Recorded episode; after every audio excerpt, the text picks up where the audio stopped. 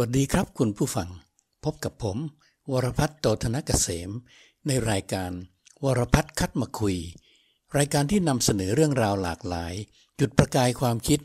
เพิ่มมุมมองชีวิต และจับทิศสังคมครับ คุณผู้ฟังครับ ช่วงนี้กลางเดือนตุลาคม 2563 บ้านเมืองเราก็มีปัญหาอีกแล้วครับ เป็นเรื่องราวของการออกมาเดินขบวนประท้วงทุกคืนของเยาวชน ซึ่งก็เกิดความขัดแย้งขึ้นมาเป็นระยะระยะ ต่อเนื่องกันมานานพอสมควรครับ แต่วันนี้เพื่อเป็นการคลายเครียด ผมคิดว่าอยากจะคุยเรื่องที่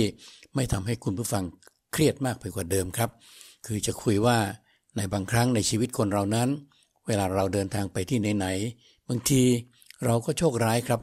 กระเป๋าสตางค์ของเราหล่นหายโดยไม่รู้ตัวคำถามคือเราจะมีโอกาสได้คืนไหมเนาะ ซึ่งโดยทั่วไปนั้น ผมเชื่อว่าคุณผู้ฟังก็คงจะคิดว่า โอกาสที่จะได้กระเป๋าสตางค์กลับคืนมานั้น น้อยเต็มทีหรือเกือบจะไม่มีเลยใช่ไหมครับ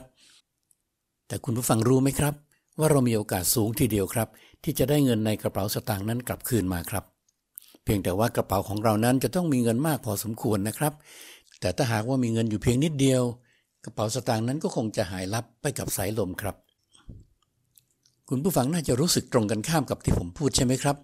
เพราะว่าถ้ากระเป๋าสตางค์หาย โอกาสที่จะได้คืนโดยทั่วๆไป ก็แทบจะไม่มีอยู่แล้ว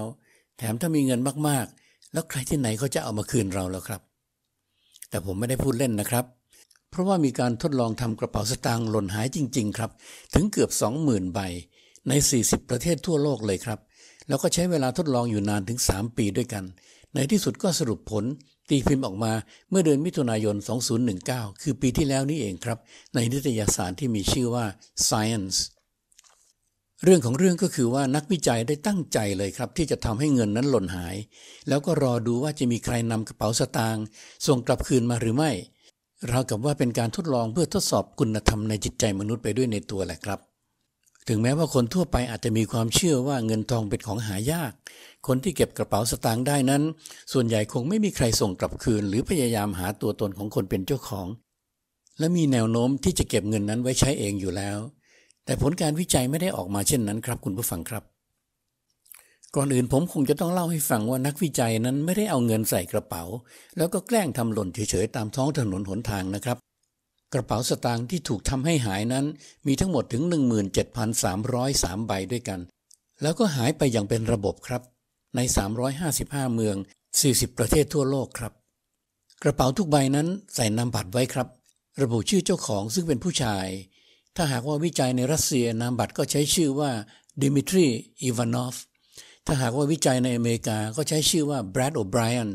ก็เพื่อให้ชื่อนั้นดูสมจริง แล้วก็สอดคล้องกับชื่อของคนในประเทศนั้นจริง ๆ ครับ บนนามบัตรก็ยังระบุอีเมลไว้ด้วย โดยใส่ตำแหน่งว่าเป็นวิศวกรซอฟต์แวร์อิสระครับ แล้วก็ไม่มีชื่อบริษัท คือเจตนาที่จะให้ผู้ที่ได้รับกระเป๋าใบนั้นไป ติดต่อกลับไปที่เจ้าของโดยตรงเลยครับ นอกจากนั้นเพื่อให้สมจริงยิ่งขึ้น ในกระเป๋าก็ยังมีกุญแจอีกดอกหนึ่ง มีรายการอาหารที่จะต้องซื้อ เช่น นม น้ำดื่ม ขนมปัง กล้วยหอม เป็นต้นครับ แล้วก็เขียนเป็นภาษาของประเทศนั้นๆด้วย ส่วนกระเป๋าที่หล่นหายนั้น บางใบก็ไม่มีเงินเลยครับ แต่บางใบก็มีเงินสดสกุลของประเทศนั้นๆ เทียบเท่ากับ 13.45 US ดอลลาร์ครับ หรือประมาณ 450 บาทครับ ส่วนวิธีการในการทำกระเป๋าสตางค์หล่นหาย ก็คือให้ผู้ช่วยนักวิจัย เดินเข้าไปที่แผนกต้อนรับของที่ทำการไปรษณีย์หรือสถานีตำรวจ โรงพยาบาล โรงแรม ธนาคาร พิพิธภัณฑ์ เป็นต้น แล้วก็บอกกับเจ้าหน้าที่ต้อนรับณสถานที่เหล่านั้นว่า ผมเก็บกระเป๋าสตางค์ได้ครับ แต่ต้องรีบเดินทาง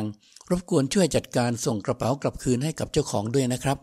หรือนะคะ แล้วแต่ว่าผู้ช่วยนักวิจัยนั้นเป็นหญิงหรือเป็นชายครับ หลังจากนั้นทีมวิจัยก็รอติดตามผลสิครับ ว่าพนักงงานต้อนรับที่ได้รับกระเป๋าสตางค์เหล่านั้นไป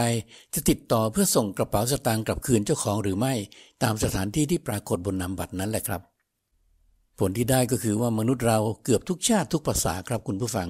มีจิตใจที่ดีกว่าที่คนทั่วไปคิดนะครับ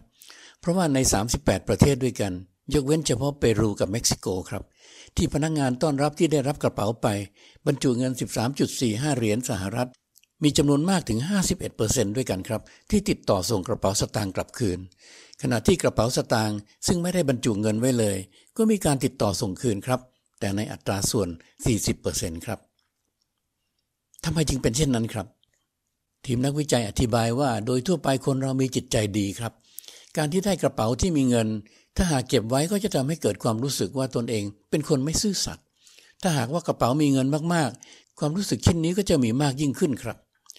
นักวิจัยมีความพิถีพิถันมากเลยครับ คุณผู้ฟัง ขนาดบันทึกรายละเอียดไว้ด้วยว่า พนักงานต้อนรับที่รับกระเป๋าสตางค์ไว้นั้นกำลังยุ่งอยู่หรือเปล่า มีคอมพิวเตอร์ที่พร้อมจะส่งอีเมลได้อยู่ด้วยกับตัวหรือเปล่า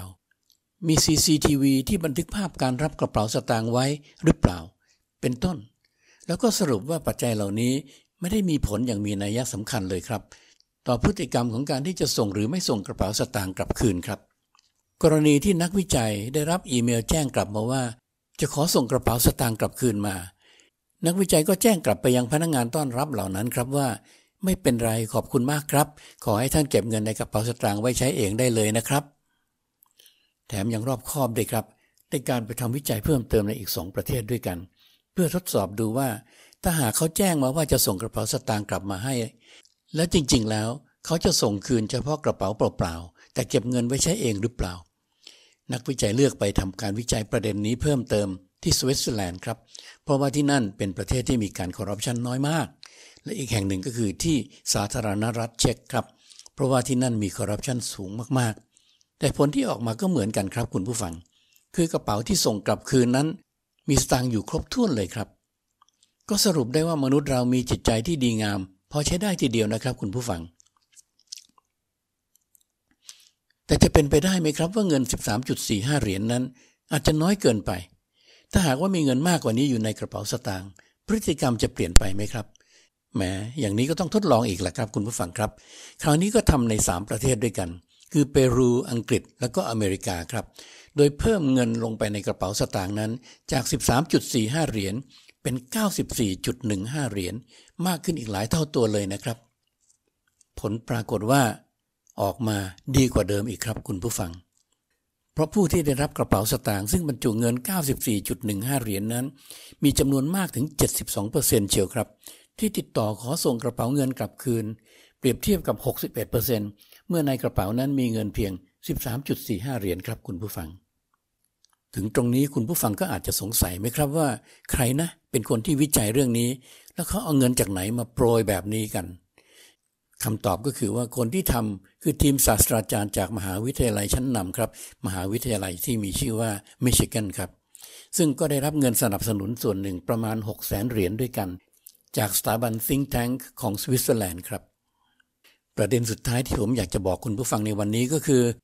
แต่ละประเทศนั้นส่งกระเป๋าสตางค์กลับคืน ในสัดส่วนที่แตกต่างกันไปนะครับ ที่ส่งกลับคืนมากที่สุดก็คือที่สวิตเซอร์แลนด์และกลุ่มสแกนดิเนเวียครับและที่น้อยที่สุด ก็คือจีนและก็โมร็อกโก ส่วนประเทศไทยเรานั้น ก็อยู่ในการทดลองครั้งนี้ด้วยนะครับ คุณผู้ฟัง แต่ว่าประเทศไทยจะอยู่แถวๆไหน ส่งเงินกลับคืนมากน้อยเพียงใด คนไทยอย่างเราควรจะภูมิใจหรือว่าอาจจะอับอายชาวโลกหรือไม่ เห็นที่จะต้องคุยกันในครั้งต่อไปแล้วล่ะครับ เพียงแต่ว่าระหว่างนี้ คุณผู้ฟังก็อย่าไปทำกระเป๋าสตางค์หล่นหาย ตามท้องถนนที่ไหนนะครับ เพราะว่าอาจจะไม่ได้รับคืนก็ได้ เดี๋ยวจะหาว่าหล่อไม่เตือนนะครับ ขอบคุณครับคุณผู้ฟัง พบกันใหม่ครั้งต่อไป สวัสดีครับ